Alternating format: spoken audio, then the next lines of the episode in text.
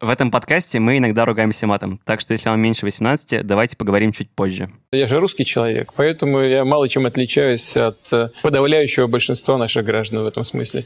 А что поем? А что поем? Э, русские песни, советские, они мелодичные, красивые и содержательные.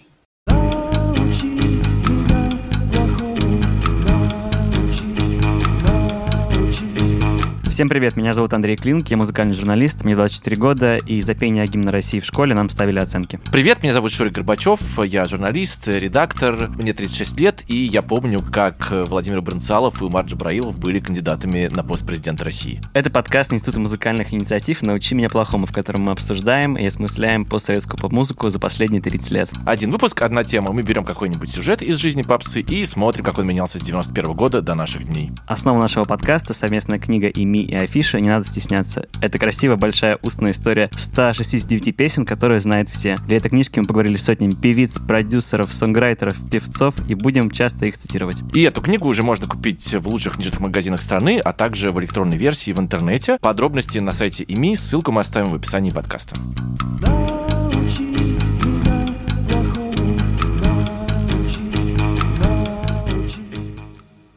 Сегодня мы поговорим о политике в поп-музыке, и тут надо немножко оговориться, потому что как будто бы мы уже довольно много говорили о разных политических или политически заряженных темах в наших предыдущих выпусках, потому что, ну, строго говоря, все вокруг нас это политика. Да, мы говорили там о сексуальной политике, о культурной политике и так далее, и так далее, но вот сегодня чуть более узко мы возьмем и поговорим о том, как складываются отношения поп-музыкантов с теми, кто правит страной, и теми, кто борется за власть. И мне кажется, если бы мы делали этот подкаст подкаст про панк-рок, рок или рэп, то, в принципе, лейтмотивом как бы вообще всего нашего разговора, ну, точнее, всех наших там выпусков, был бы разговор о политике. Но попса как будто бы политики избегает, если смотреть именно на тексты, на то, как себя ведут поп-звезды, да, то, о чем они поют, как будто бы политика там не присутствует. Вот важно понять, почему попса, да, эстрада от нее отстраивается. Ну, тут, мне кажется, мы уже отчасти об этом говорили, то есть как будто бы политика в целом ассоциируется с чем-то таким тяжелым, грязным, сложным. Ну, это такая некая злободневность, от которой хочется часто отстроиться. Да, но вот есть по телевизору показывают новости, а потом концерт. Вот концерт совершенно неохота слушать по текущей повестке, за редким исключением каких-то экстраординарных поводов. В целом, мне кажется, поп-музыка, там, в отличие от того же сырого какого-то панк-рока, да, который по звучанию быстро, очень, ну, короче, неприятный, некомфортный, попса как раз-таки очень комфортная для наших ушей, угу. и она как бы вот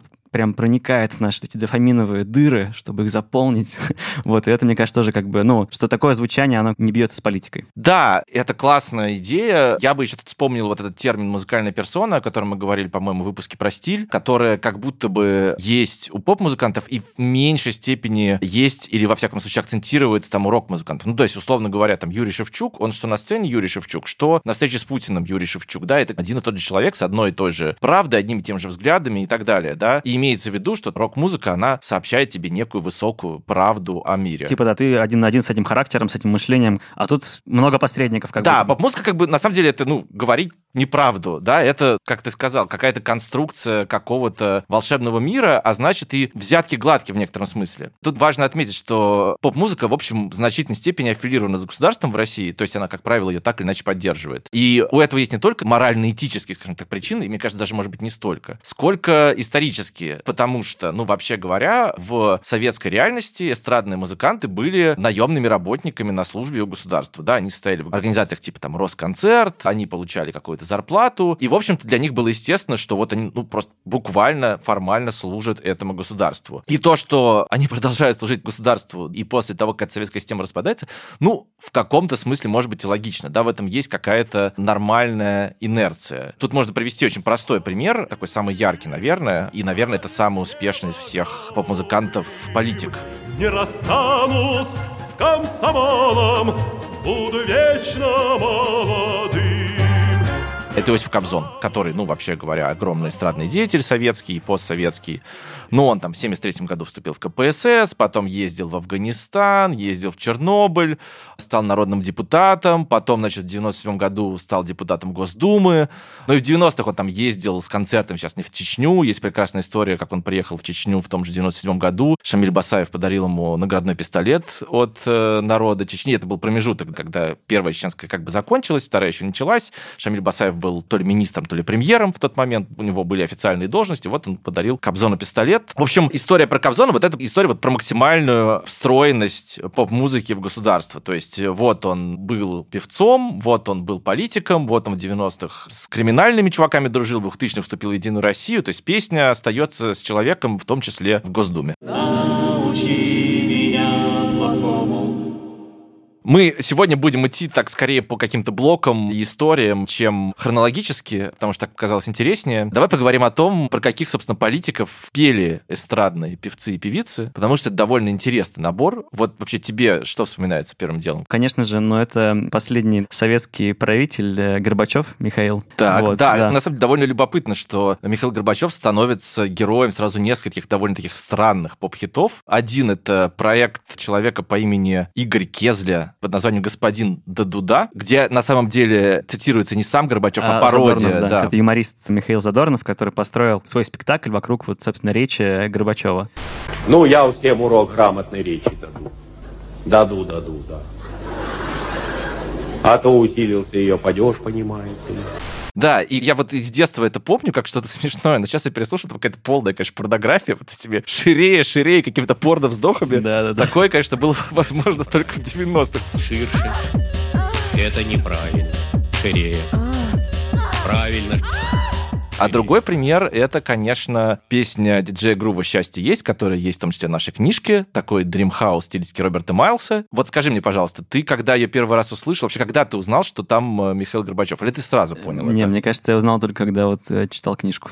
Помню только вот это экзальтированное выступление диджея Грува, где он, э, значит, микрофон говорит, счастье есть, ребята, счастье есть, там какая-то девочка на сцене. В общем, происходит какой-то просто богоугодный там пиздец. Ну, это же рейв, на ну, рейве счастье появляется. дети, дети, конечно же, на рейве тоже есть. Дети после уже появляются. Счастье все! Возьми с собой! Счастье! Счастье все вместе! Возьми с собой! Счастье! Возьми с собой! Счастье! Возьми с собой! Счастье! Я ждал. Поехали! В общем, действительно, насколько я помню, вот тоже для моего детского сознания, в 90-х это не воспринималось как какая-то политическая песня. По-моему, в клипе там появляется Михаил Сергеевич, то есть было понятно, что это про Горбачева, но совершенно не было понятно, что это какая-то агитация, а вот на самом деле это, это на была... самом деле, с точки зрения текста, ну, это не агитация, но это мантра, типа, не плодить ненависть и так далее. Но, в общем, эта песня была таки записана для его предвыборной кампании, и вот что об этом вспоминает сам диджей Грув. Диджей Грув. Песня «Счастье есть» так появилась. Я сидел на студии. Зашел один из моих старейших приятелей, телевизионщик Андрей Макаров, и говорит, есть такая тема — записать с Михаилом Сергеевичем композицию. Слова уже есть, нужно их просто вставить в музыку, которую ты напишешь. Что я и сделал. Я с Горбачевыми никогда не встречался, но говорил по телефону. Они потом благодарили. Очень-очень душевная музыкальная композиция. В детали я не вдавался. Меня никогда не интересовала политика. Я считаю, что каждый должен заниматься своим делом. Это вещь только про чувства, а не про политику. Ну, в общем, нельзя сказать, что эта песня сильно помогла Михаилу Сергеевичу, потому что он набрал что-то типа полутора процентов или даже меньше. Тут интересно как раз-таки, что диджей Грув выступил еще с автором другого политического хита «Голосуй или проиграешь». Абсолютно, да. То есть человеку в общем смысле как бы было не очень важно. Как бы за Ельцина, не за Ельцина, за Горбачева, не за Горбачева. Да, действительно, его, видимо, не очень интересовала политика, зато интересовал гонорар. Настало время решить судьбу великой страны. Это должен сделать каждый, это должен сделать ты. Подумай о том, что для себя ты выбираешь, голосуй! Или ты проиграешь, голосуй! Это все-таки не вполне песня про Ельцина, но про Ельцина тоже были песни. Да, во-первых, когда я готовился к нашей вечеринке на Стрелке по случаю выхода книжки, я просмотрел все трек-листы сборников «Союз», ну, там, условно, первые 20 лет. И там в какой-то момент я смотрю, там, типа, «Three in the House» Борис Ельцин. Это довольно редкий трек. Это такой, ну, просто как бы dance-dance с микшированным голосом Ельцина. Надо сделать так, чтобы 16 июня победила свобода. Но выясняется, что записал его Андрей Баскаков, такой ростовский чувак, который потом делал звук акули. То есть он там соавтор песни «Кислотный диджей». Ему был 21 год. А другой интересный кейс песни про Ельцина такой. В какой-то момент, мне кажется, когда мы работали над книжкой, я вспомнил, что существовала на свете некая песня с пожеланием здоровья Ельцину, под названием «Выздоравливайте, Борис Николаевич». Я думал, что это тоже писал диджей Грув, потому что она такая танцевальная, с сэмплами, и мне казалось, ну, наверное, все политические песни, значит, писал диджей Грув. Ну, типа, все танцевальные политические песни. Значит, я начал искать в интернете эту песню и не нашел ее вообще. Ну, как-то я искал, искал, потом в итоге я нашел, что эта песня вообще не диджей Грува, а группы Мегаполис, которая называется 36,6 «Выздоровайте, Борис Николаевич». Но в интернете, ну вот, мне не удалось ее найти ни ВКонтакте, ни в Ютубе, нигде. Вот нет ее, просто в интернете. И, честно говоря, я был уверен, что, видимо, это какая-то болезненная история для Олега Нестерова, что-то такое пропагандистское, заказное, и вот они это вымрали из интернета. И, значит, когда мы готовились к этому подкасту, ну, мы знакомы с Олегом, в общем, он достаточно отзывчивый человек, я решил так осторожно написать, что вот, Олег, вот у вас же была такая песня, вы ее специально удалили отовсюду или что? И он написал, нет-нет-нет, я очень люблю эту историю, прислал мне тут же файл, и давайте сейчас это будет некоторая такая, ну, как сказать, не премьера, но такой hidden treasure. Выздоравливайте, Борис Николаевич. Выздоравливайте, Борис Николаевич. Выздоравливайте, Борис Николаевич.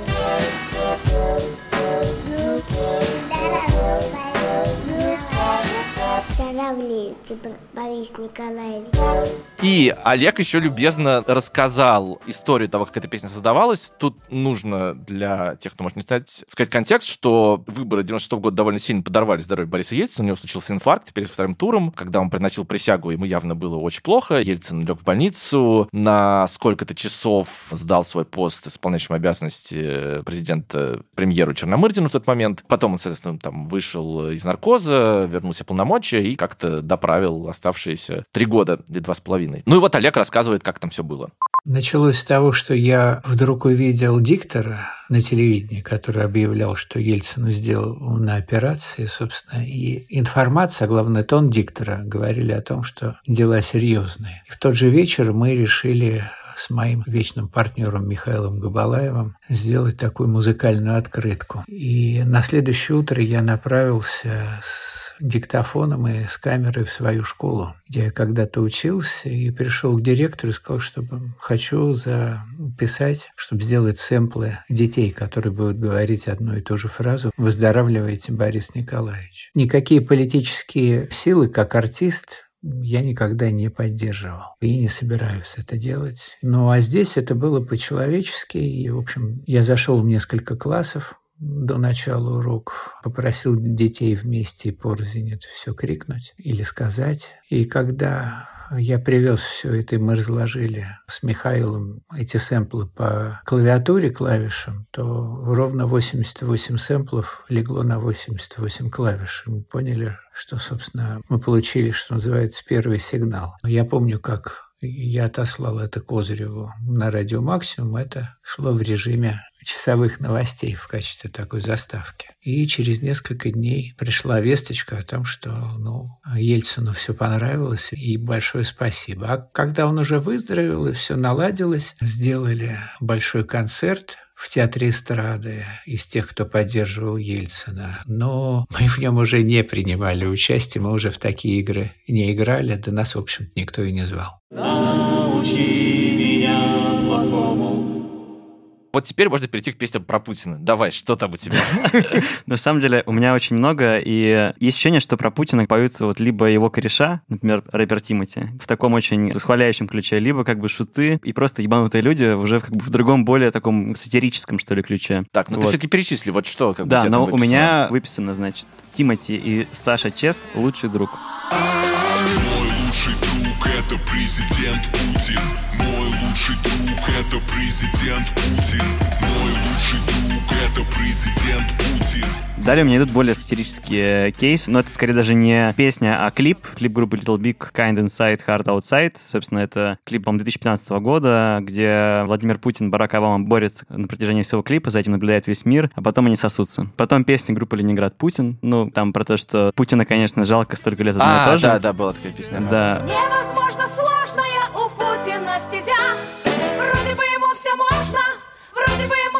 можно, вроде бы ему все можно, но нельзя. Но моя любимая — это песня такого, мне кажется, недооцененного поп-автора Олега Лихачева. Так-так. Да, это, значит, казанский депутат без зарплаты, как он пишет. Вот. То есть не И депутат никакой, И, и шоумен, да. Короче, очень такой, ну, мне кажется, это человек как бы трикстер. И у него была песня «Путин молодец». Буквально год назад Моргенштерн снял под нее стойку, вот, и она завирусилась в ТикТоке. Владимир Путин молодец Политик, лидер и борец Во-первых, Олег Лихачев подал иск на Моргенштерна, что он использует его песню без разрешения автора. Моргенштерн заплатил Олегу Лихачеву 50 тысяч рублей. Отлично. Вместо 300, которые он запросил. А во-вторых, у Олега Лихачева случилась политическая какая-то эволюция, потому что он записал сначала видеообращение к Путину, что он недоволен пенсионной реформой, а потом выпустил песню, которая называется «Я отрекаюсь от Путина». Я отрекаюсь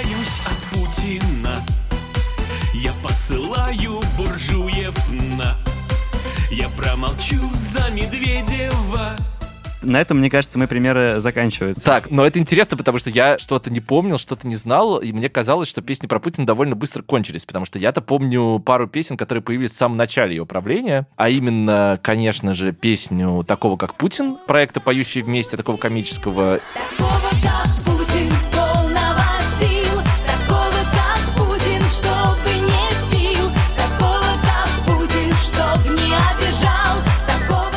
Про эту песню стоит сказать, что автор ее текста это такой очень интересный человек по имени Александр Елин. К сожалению, его песни не попали в нашу книжку, поэтому мы не поговорили с ним, но это вообще человек, заслуживающий, может быть, отдельной книги, потому что, ну, просто скажу один факт, да, это человек, который написал, во-первых, тексты песен группы Ария «Колизей» и «Воля и разум», который написал песню такого, как Путин, да, и был продюсером проекта «Поющие вместе», а также группы «Шпильки». А затем, в начале 2010-х, когда вот была волна болотных процессов, он был одним из создателей группы «Рапфак», которая пела такие комические куплеты, значит, «Наш дурдом голосует за Путина». Дурдом голосует за Путина. Наш дурдом будет Путину враг. Да, еще он написал э, текст песни «Круто ты попал на ТВ» гимна «Фабрики звезд». Ну и понятно в этом смысле из этого резюме, что, конечно, песня такого, как Путин, это некий такой веселый постмодерн. Это, ну, не совсем всерьез. Ну, вообще, мне кажется, в основном все песни про Путина — это постмодернизм, да, как бы мемы Да, и так далее. Но тут интересно, что это как бы, они, может быть, замышляются как постмодерн, но в каком-то смысле в нашей нынешней реальности звучат уже как вполне такой, ну, мини-сталинизм. Ну, вот песня «Слово товарищ Сталин». Мне кажется, особенно это относится, значит, к еще одной песне, которую помню из начала 2000-х. Песня группы «Белый орел», «За нами Путин и Сталинград». А в чистом поле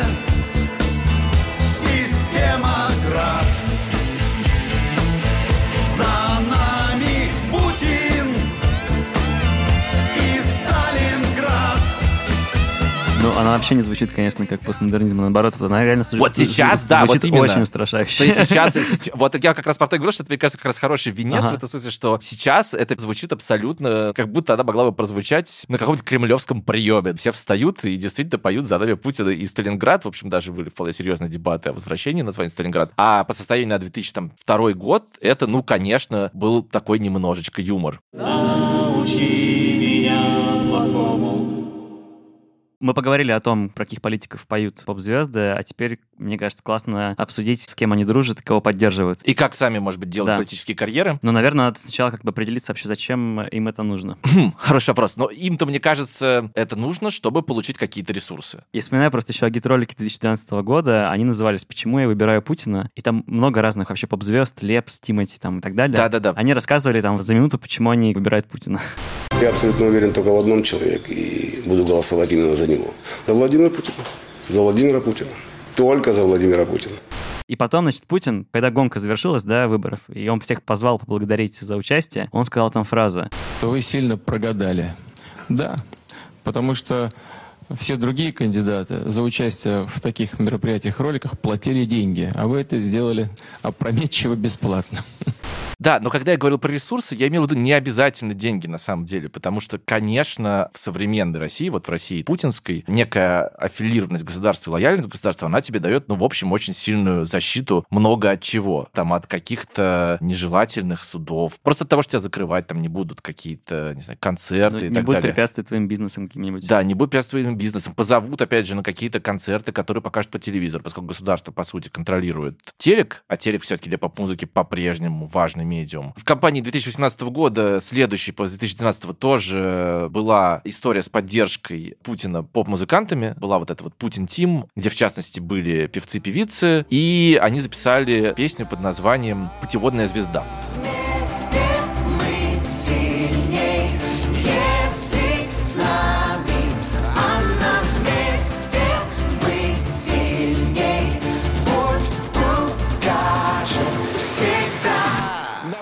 Наша путеводная звезда.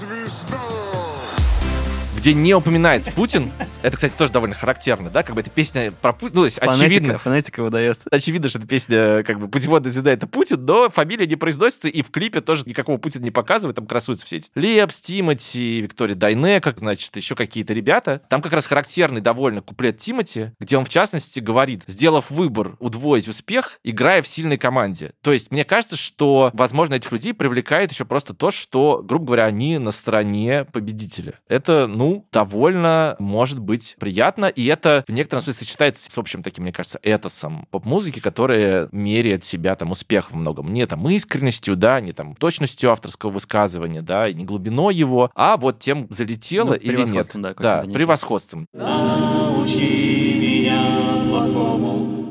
Но если говорить про конкретные проявления вот этой поддержки, конечно, мы уже вспомнили «Голосуй или проиграешь». Это по-настоящему большая штука была в 96 году. Причем, какой она была на самом деле, я вот лично узнал только из книжки Михаила Зыгоря «Все свободны». Замечательная книжка, порекомендую ее всем. Как бы про выборы 96 года, на самом деле вообще про современную политическую историю России. И я-то по детским воспоминаниям думал, что просто был один большой тур э, «Голосуй или проиграешь», где все выступали. Оказывается, туров было три. Туров в поддержку Бориса Ельцина. Значит, один тур а, организовывал Стас Намин, потом а, был тур под названием «Голосуй или проиграешь», который организовал Сергей Лисовский, дискотека Лисес и все такое прочее, точнее, фирма Лисес, дискотека Улиса. В рамках этого была как раз записана песня «Голосуй или проиграешь». Да, в рамках этого был танец Ельцина с Евгением Мосиным на сцене, и в рамках этого была моя любимая песня Сергея Минаева «Давай, Борис, Борис».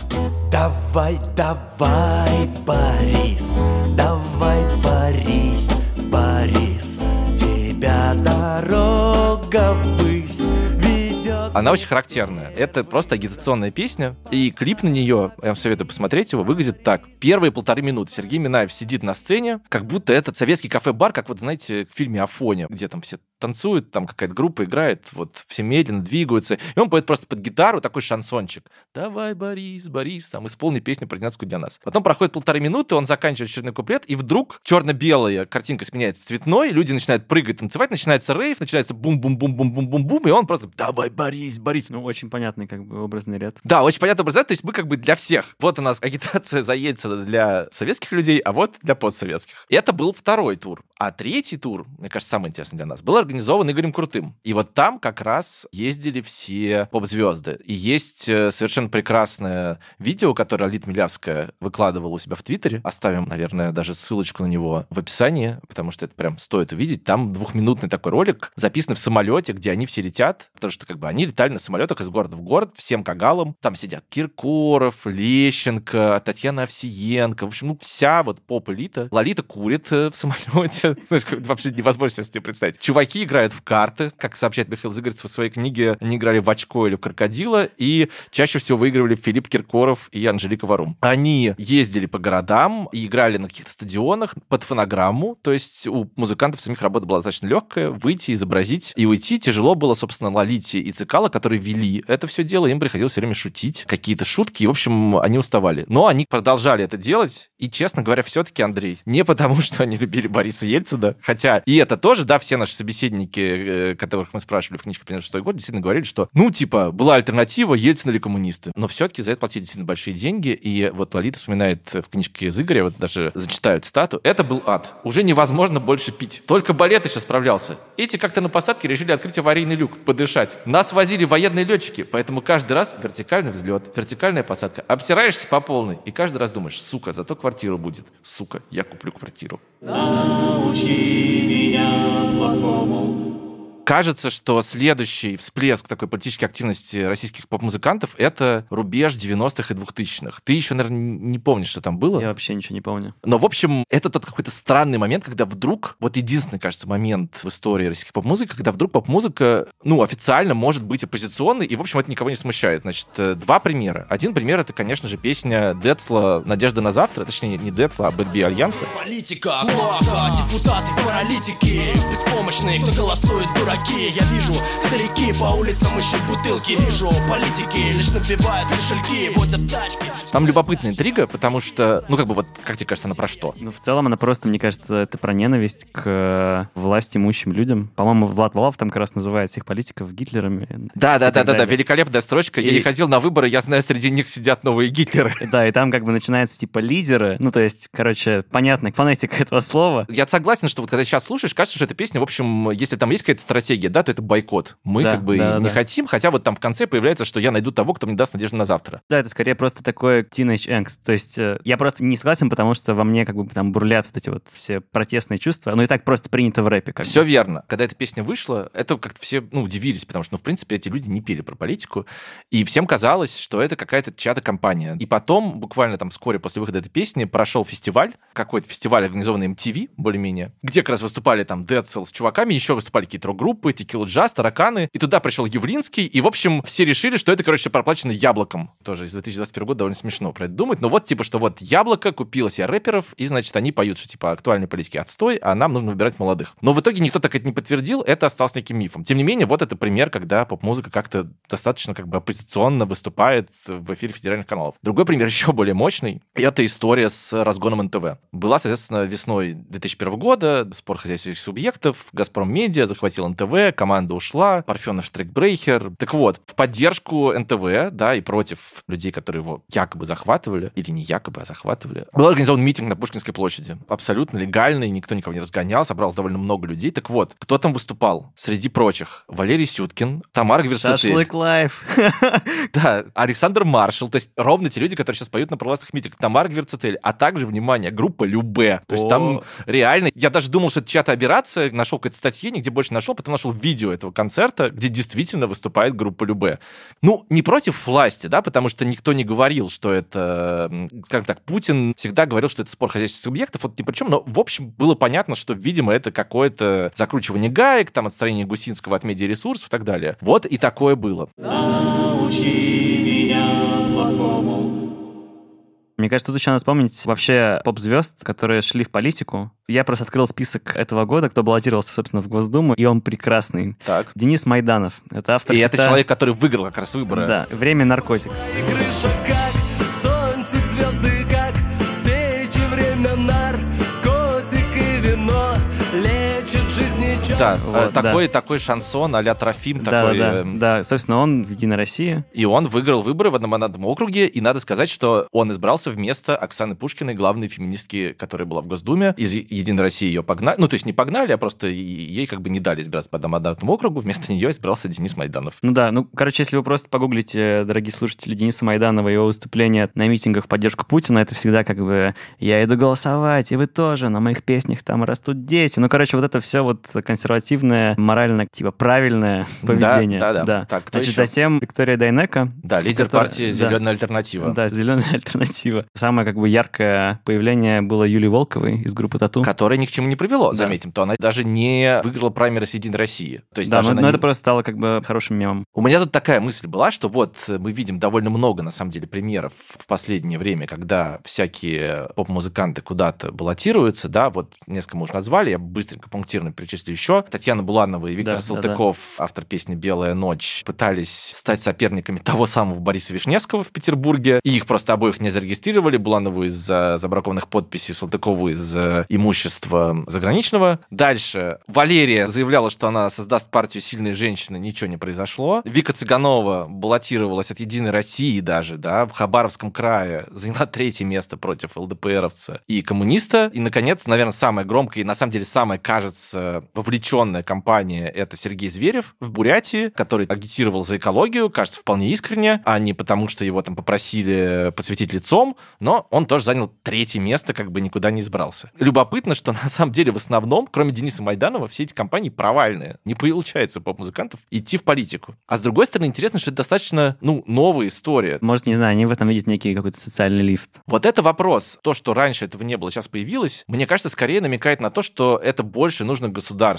чем э, музыкантам. И я связываю, честно говоря, вот весь этот вал выдвижений последних лет скорее с тем, что власть ищет просто новые лица, потому что люди уже не доверяют обычному чуваку в костюме, который Борису говорит... Вишневским. Борис Вишневский чувак из Яблока, как бы. Он как раз типа оппозиционный. Но нет, я скорее имею в виду каких-то обычных единороссов в костюмчике. И вот какие-то новые лица, такой плоский ход, да, типа вот э, чувак из телевизора поет, а еще он, значит, изберем в Госдуму. Но тем не менее, мне кажется, что это скорее не инициатива музыкантов, а это скорее инициатива государства. Научи меня плохому. Мне кажется, в начале нашего нового блока стоит вспомнить отрывок из прямого включения Путина в 2021 году, когда он общался с населением. Я же русский человек, поэтому я мало чем отличаюсь от э, подавляющего большинства наших граждан в этом смысле. А что поем? А что поем? Русские песни, советские, они мелодичные, красивые и содержательные. Ну, и раз уж ты это вспомнил, да. Тогда я сразу процитирую абсолютно замечательный репортаж «Комсомольской правды» 2002 года. То есть это очень раннее путинское время, но, честно говоря, написано так, как будто это уже позднее путинское время. Значит, цитирую. «В этот день был аншлаг, как, впрочем, на всех выступлениях Любе в Сочи. Концерт немного задерживался. Зрители аплодировали, кричали «Атас» и звали Расторгуева. И тут в зал вошел Путин весь в черном. Сначала стало очень тихо, а потом зрители, не веря своим глазам, скачали с места и стали аплодировать ВВП. Путин, увидев такую реакцию, улыбнулся, кивком головы поблагодарил зрителей и скромненько уселся в одиннадцатом ряду, рядом с обычными зрителями. У этой истории есть продолжение. И далее, после концерта, Путин отправился пообщаться с Любе и по пути поделился своими впечатлениями. Дальше гениальная цитата. Путин делится своими впечатлениями с журналистами. Группу Любе любят многие, и понятно почему. Они поют о нас, о нашей стране. Очень глубоко выступил наш президент. Но на самом деле у этой истории есть еще кода. Собственно, сам Расторгуев, да, лидер группы Любе, об этом рассказывал Дмитрию Гордону в интервью, что Путин его ждал из гримерки потом еще 15 минут, чтобы повести чаек попить. Вот. Тут обычно Путин опаздывает, а тут как бы его пришлось подождать. Да, в общем, давай поговорим о том вообще, кого слушают политики. Да, Каких ну и, поп-звезд? Да, и, конечно, Путин тут у нас первый, потому что у нас политиков других нет.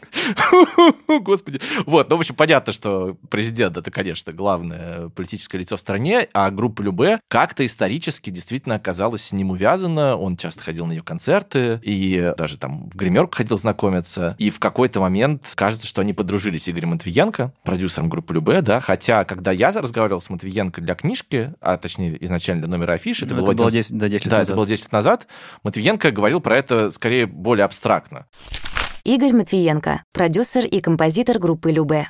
Когда Путин приехал на концерт или позвал в Сочи ребят к себе на дачу, это, конечно, было приятно. Лично мне приятно, потому что мне нравится этот политик. Я его абсолютно поддерживаю. Я считаю, что здесь наверху должен быть именно такой сильный человек. И раз ему нравится моя музыка, значит, у нас есть некое взаимопонимание. Ну, потом эта дружба довольно сильно усилилась. Матвиенко вошел в Совет по культуре при президенте. Была знаменитая история, когда он, значит, начал говорить Путину, что вот что за дела, тут как бы рэп сплошной, Да, сиськи-письки. это гениальное видео, где, значит, э, Путин говорит, рэп и прочее современное, да, на, на трех китах, секс, наркотики и протест. Из всего этого, конечно, больше всего беспокоят наркотики. Это путь к деградации нации.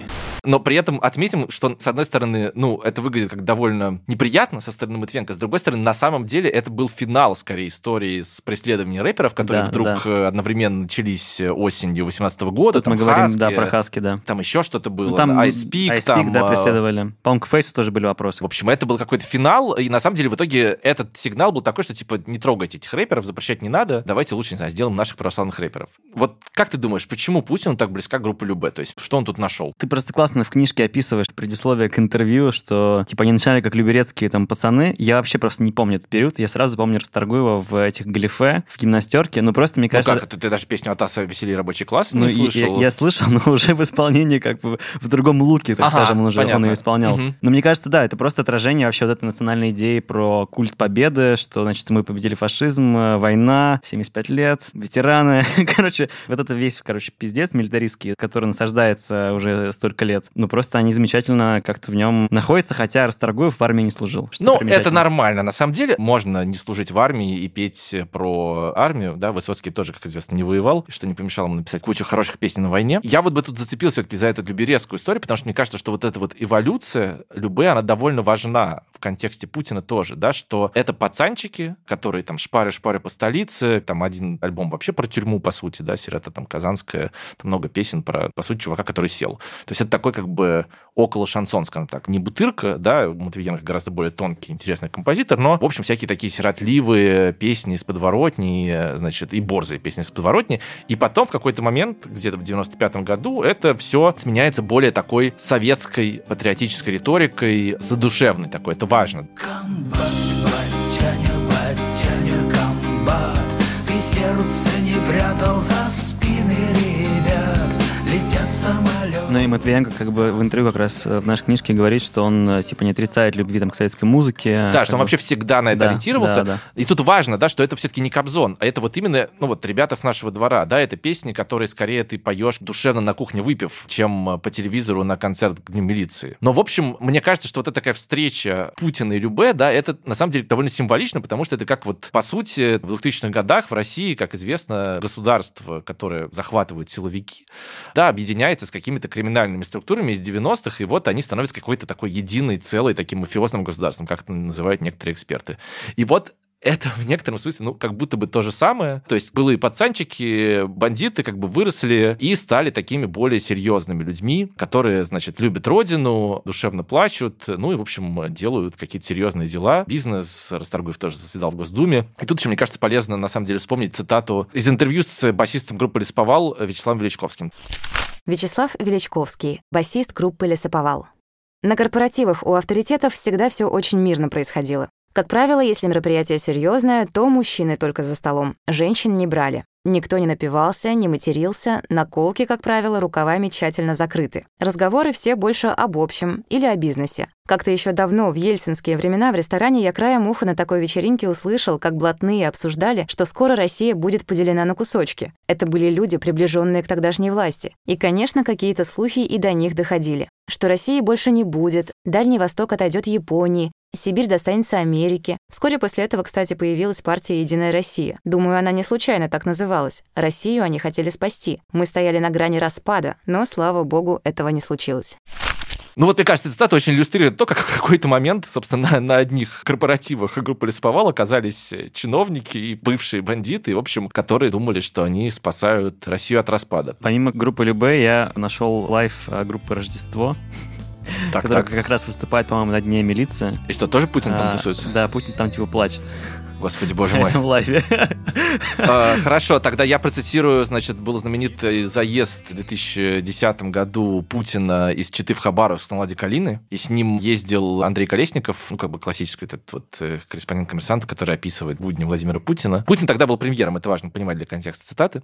В дорогу премьер взял самое необходимое. Термос, подушку, любовно расписанную двумя собачками, а также набор аудиодисков. Перечисление. Григорий Лепс, включая «Водонасос» 2008 год, «Чайф», «Машина времени», «Золотое кольцо», «Beatles Greatest Hits», «Поль Мариа» и, конечно, Надежду Кадышеву, а также MP3, танцевальный нон-стоп, сборник номер 50. Пригодится после ужина. Научи меня плохому Есть еще, на самом деле, в российской эстраде целая, скажем так, линия патриотической поп-музыки. И мне кажется, имеет смысл немножко ее упомянуть тоже, потому что это тоже, конечно, важный политический феномен. И тут я немножко вспомню детство, потому что на самом деле для меня почему-то в детстве, в таком совсем раннем детстве, то есть мне было, соответственно, там 6-7 лет, казался важен певец Игорь Тальков. То есть у нас откуда-то дома взялся его винил «Россия», и я что-то бесконечного слушал, мне казалось, что это очень глубокомысленная музыка, да, листая старую тетрадь расстрелянного генерала. Я тщетно силился понять, как ты смогла себя отдать на растерзание вандалам. Там вот такие очень мощные, такие правоконсервативные песни, значит, про то, что вот, ну, типа, большевики, суки, разгромили Россию, да и сейчас все не очень хорошо. Когда я подрос, я понял, что Игорь Тальков — это довольно суровый феномен. Я помню, как я у приятеля дома обнаружил его книгу «Монолог». Это какая-то такая автобиография, где он на полном серьезе пишет, что православная церковь атакуют инопланетяне. То есть там, ну, вот там такая реальная какая-то такая проторептилоида, там какая-то такая теория, я уже точно не помню. Но, в общем, это действительно был такой важный, возможно, первый на эстраде консервативный патриотический певец, который вот считал, что он был оппозиционный, да, но он был оппозиционный не только СССР, но и демократической власти, потому что считал, что она делает там что-то недостаточного. В моем детстве был другой патриотический герой. Его звали Олег Газманов.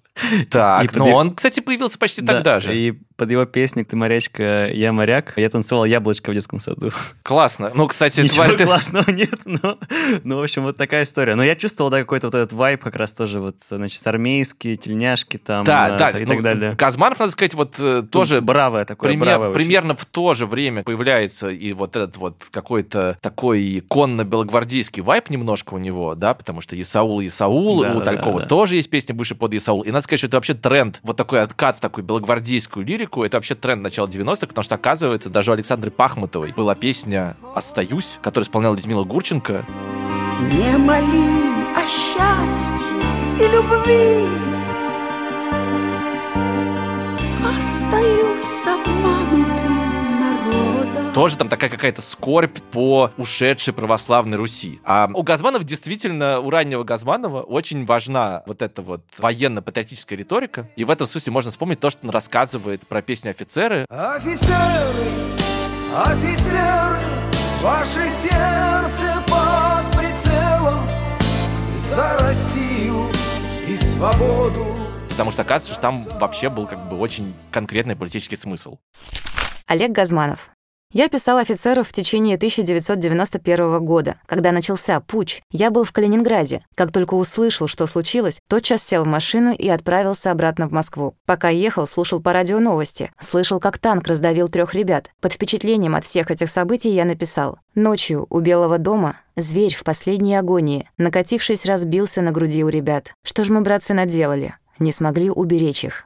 И теперь они вечно в глаза нам глядят. Уж не знаю, мистика это или нет, но с этими словами песня никак не хотела записываться. Какой-то брак был на студии, да и сам я, начиная ее петь, испытывал странные ощущения. Сначала я не понимал, в чем дело, а потом догадался. Я писал песню не об офицерах Красной Армии или советских войск, а писал о мужчинах, которые защищают Родину. В этом смысле для меня Александр Невский был офицером, и поэтому именно господа офицеры, то есть уважительное обращение к защитнику Родины. Тогда же я понял, что ни одна страна в мире не воздает должного своим воинам. Никакая зарплата не может компенсировать жизнь, которую офицеры готовы в любую минуту отдать за Родину. Надо сказать, что потом-то Газманов стал ассоциироваться с даже более конкретной политической силой, а именно с Юрием Лужковым. Потому что он написал песню «Москва». Москва, звонят колокола Москва, золотые купола. Москва, И как-то она дико понравилась Юрию Лужкову, они как-то дико подружились. И вот, не знаю, у тебя была в детстве песня «Москва» каким-то образом Я, фигурировала? я же в Москве не жил, нет. А я вот помню, я, а я вот даже помню, как на уроке русского языка тоже как бы какой-то оставшийся у меня в голове сценка, на уроке русского языка, значит, почему-то очень восторженно такая пожилая учительница русского языка сказала, давайте петь «Москва», звонят колокола. И все начинают петь, а мой сосед по парте, такой немножко хулиганистый парень, говорит, «Москва, клубная пора». А это была хи- хит Титамира, который в тот же момент крутился, значит, где-то там, ну, это не MTV еще, по каким-то другим музыкальным каналам.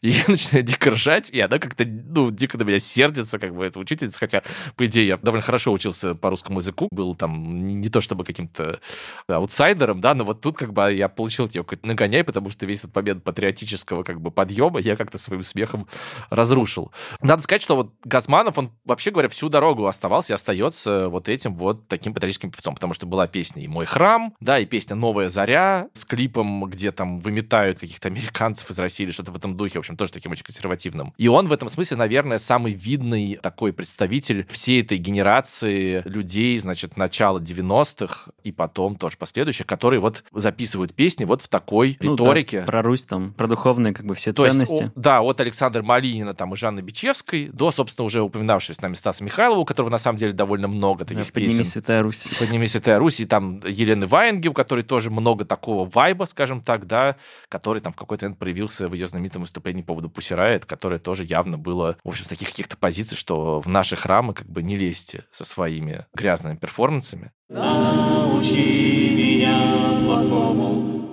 А вот если Газманов изначально был про Исаулов и офицеров, но были и другие, например, случаи, когда эта эволюция, как бы, да, из э, вроде казалось более свободных, да, идеологически молодых там людей, они превращаются, да, в более путинских там или более государственно ангажированных музыкантов. Это, мне кажется, дискотека авария. Да, это очень интересный пример. На самом деле он интересен тем, что я, например, не могу его объяснить. Давай опишем, что мы имеем в виду, да, что группа дискотека авария, которая начинает э, Пей, с... с- пей пиво. Пей пиво, пей там, пиво. э, Снегурочка ушла на блядки, да, даже песня «Небо», она вполне такая красивая, романтическая. В 2006 году у них выходит альбом «Четверо парней», на котором среди, в общем, опять же, разбитных довольно песен, вдруг появляется песня «Зло».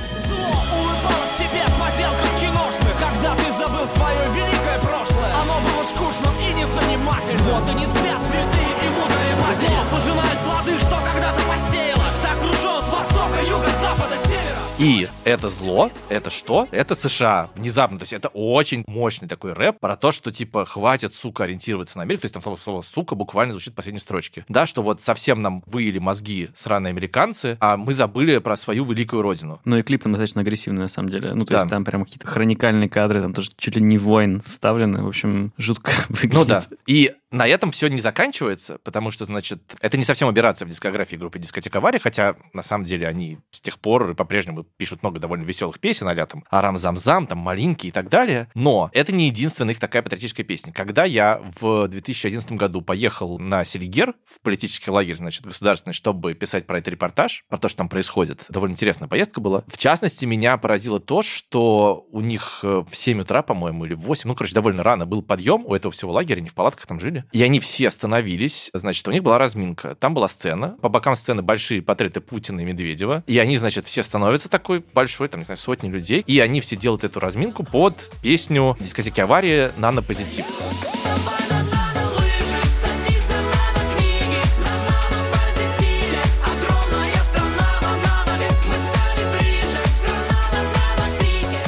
И только сегодня, когда я готовился к этому выпуску, я посмотрел клип на песню «Нано Позитив». И это, конечно, меня совсем выбразило, потому что это абсолютно сталинистский клип, потому что как бы... вот Вообще это- полный нацизм, по-моему. Да, да, да, да, да. На- то есть нано-позитивский это в том, что это буквально какие-то человеческие пирамиды, такой марш а там э, на Красной площади вот в 36 году, буквица а там конструктивизм. В общем, Я не знал про зарядку, но там в комментариях кто-то написал, так прикольно, под эту песню я делал зарядку в лагере. Ага, это был тот же самый лагерь, вероятно.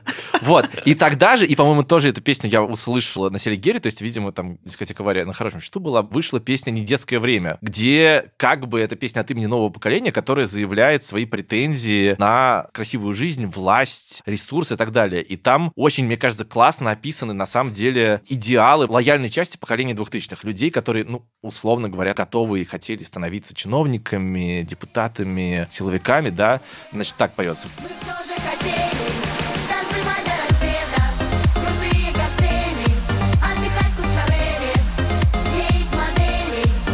Вот такой вот ряд. То есть Куршевель, как бы модели. Клеить модели имеется в виду не кораблики и самолеты, конечно же. Вот. И летать на ракете в космос. Это довольно любопытно. И надо сказать, что в том же году, вот в котором ты цитировал Лепса, в рамках той же компании Алексей Рыжов, собственно, человек, который пишет все песни дискотеки аварии, тоже вошел в стаб Путина и тоже довольно мощно, значит, у него есть цитата, где он говорит, что, ну вот у него вся та же, э, инкорпорирована вся та же вот эта риторика, что вот раньше, в 90-х, все так было плохо, было было время, когда мы вообще не жили, курили бычки, ходили продавать водку по 130 рублей, которые нам по талонам выдавали, то есть это какое-то перестроечное явно время. Мы не знали, что будет завтра, а вы, молодежь, вот этого не помнит всего, да, их провоцируют в интернете. Но вот это вот вся риторика, на что деле, вот да, риторика вы не цените вот типа с- стабильности, да, суки. Да, достаточно среднестатистическая. Ну так-то. Да, да, есть да, Мне конечно. просто интересно, почему мы ждем вообще от поп-звезд какого-то иного мува. Не, мы не ждем, конечно. э, Но, мы как будто подразумеваем это. Но тут скорее просто действительно интересно и остается для меня загадкой, что сподвигло такую веселую группу дискотека «Авария». То есть они всегда как бы так чувствовали, да? Или это действительно вот сложился такой вокруг вайп, что их как-то туда затянуло? Вообще, мне кажется, пока ты как бы молод и пьешь пиво Назаретом, да, тебе особо до политики М, нет дела. Ну да, это, кстати, вот сам Рыжов, как раз у него этот пассаж 2019 года заканчивается «Я, будучи 40-летним мужчиной, понимаю, что 20 лет назад тоже ошибался, что меня едва не вовлекли в народный бунт, беспощадно». Я не знаю, кстати, что он имеет в виду. 91 год, видимо, он имеет в виду. Ну, короче, да, что вот, типа, мы повзрослели и стали более консервативными. Ну, может быть. Научи меня плохому. Еще одно важное событие, повлиявшее там на все и на поп-музыку в том числе, это Крым. Да, да, да, конечно. И, надо сказать, я помню, как я в 2014 году ходил не для того номера афиши, не для книжки, а просто для афиши брать интервью Максима Фадеева. Мы как-то очень душевно пообщались. Ему как-то очень понравилось, что я знаю, что такое трэп. Вот. И он как-то увидел во мне адекватного собеседника. Но, в общем, одна из основных его мыслей была в том, что вот, типа, Крым должен расшевелить сейчас поп-культуру и должен появиться новый герой. Он это говорил, конечно, абсолютно с таких тоже патриотических, консервативных, пророссийских позиций, да, что вот раньше вот он приезжал в Америку и видел, что там везде флаги висят, в России такого не было, а вот сейчас он едет и висят российские флаги, это все благодаря Крыму, благодаря Путину, и сейчас появится новый герой. Условно, до Крыма Иван Дорн, например, как мне кажется, один из самых да, главных вообще украинских поп-исполнителей, он просто как бы был как будто бы общим каким-то достоянием, да, просто постсоветским. А потом, да, все поменялось, что есть Украина, есть Россия, и все это стало как бы очень сложно. Ну, то есть я не уверен, что, например, это осложнило жизнь российским поп-звездам. Но типа, на самом деле осложнило, э- конечно. эстрадным. Да, но просто что такое российский артист? Вот Валерий Меладзе это российский артист? Ну, да, наверное, Да. да. А Константин Меладзе до какого-то времени, я не знаю, как сейчас, возможно, ему тоже пришлось приехать в Москву, он жил в Киеве, у него была в студия в Киеве. Группа Viagra базировалась в Киеве. И это не единичный случай. Один из самых известных примеров это Ани Лорак, которая после всего, что случилось в Крыму и на юго-востоке Украины, еще там летом, осенью 2014 года не перестала выступать в России, и ей начали просто срывать очень жестко концерты в Украине. Там в Одессе сорвали концерт, в Киеве была история, что члены партии «Свобода» устроили коридор позора зрителям, пришедшим на концерт, и как бы говорили, как вы можете слушать эту певицу, которая не отреклась от российского рынка. И, насколько я понимаю, в общем, для многих один или другой рынок закрылся. Слава богу, что кажется, что для Ивана Дорна это не так. Хотя у него тоже был очень стрёмный момент, когда у него вышло интервью с Дудем, и он как-то типа слишком легкомысленно высказался о своей акции с трезубцем на фестиваль «Новая волна». Ну, он надел там футболку с трезубцем. Да, он взял футболку с трезубцем, а Дудю сказал, ну, типа, не было ничего. А, Я подумал, надо выйти с трезубцем. Надо выйти с трезубцем, чтобы по поводу костюма никто не вонял. Ну, в общем, после этого его довольно серьезно прессовали в э, Украине за это. И это довольно тяжелая штука. Мне кажется, что не стоит недооценивать того, как это могло сказаться на карьере каких-то артистов. Я имел в виду, конечно же, российскую часть поп-истеблишмента. Мгм. Если посмотреть на список тех, кто представляет угрозу национальной безопасности Украины, да, там есть куча статей. Да, там все герои нашей книги, по-моему. Сайт Миротворец, да. Там и Газманов, и Кобзон, и Пригожин. И Моргенштерн. И Сергей Пенкин, который у меня на районе живет. И Лолита, и так далее. Ну да, просто с Дорном еще был момент. Вспоминаю историю, когда была премия MTV AMA, ну это международная Мгм. большая премия 2019 года. И там, в общем, его заявили как э, Best Russian Act, типа. И в каком-то ужасе потом, ну то есть из-за того, что про это узнали украинские СМИ, это все начали тиражировать, что Дорн примазывается к России и так далее, поменяли на формулировку, что лучший артист по версии MTV Россия. То есть, ну, Мгм. это тоже было достаточно Это такой- как с выбором названия нашей книжки, которая все равно некоторых людей из Украины, разумеется, не устроила, и они говорят, что нам нужно было просто выкинуть всех украинских артистов. Но тут как раз мы подходим к теме, мне кажется, которая высветила какое-то положительное влияние, на самом деле, поп-музыки на политику. Да, что, ну, вообще говоря, если вдуматься, это довольно абсурдное предложение, потому что, окей, допустим, Иван Дорн украинский артист. Наверное, это понятный подход. Да, а вот, например, Наташа Королева, которая родилась тоже на территории Украинской ССР, это тоже мы считаем ее украинской артисткой? Или там кто только не родился, на самом деле, реально Украина всегда была очень важным источником талантов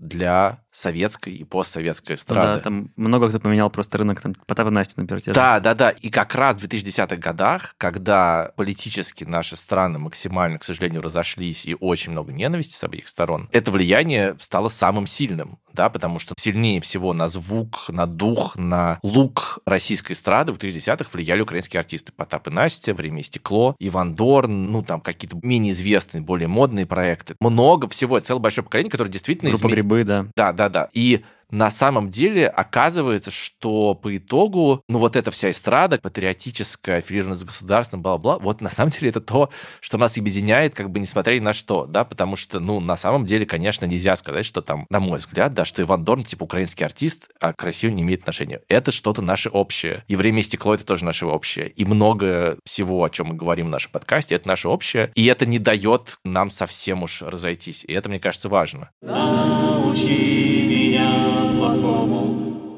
Вы слушали «Научи меня плохому» подкаст Института музыкальных инициатив о смыслах отечественной поп-музыки. Покупайте книгу «Не надо стесняться». Как вы уже поняли, она еще веселее и интереснее, чем наш подкаст. Эту книгу можно купить э, в лучших книжных магазинах страны и в электронном виде. Подробности на сайте ИМИ, а ссылку мы оставим в описании подкаста. Наш подкаст выходит везде. Если вы любите наши голоса и вам нравится то, что вы слышите, пожалуйста, ставьте нам оценки, пишите отзывы и делитесь им с друзьями. Следующий выпуск — это конец нашего первого сезона, и он будет особенным. Не переключайтесь. Спасибо группе СББЧ за название нашего подкаста и прекрасный джингл. Спасибо Айгель Гасиной из группы Айгел. Именно ее голос озвучивает цитаты, которые вы слышали в подкасте. Наш подкаст записан в студии «Подкастерская». Продюсерка выпуска Катя Чувашова, редактор Лев Пикалев, звукорежиссеры Дмитрий Прилуков и Дмитрий Пшеничный. Спасибо им всем. Ничего не стесняйтесь и не теряйте надежду.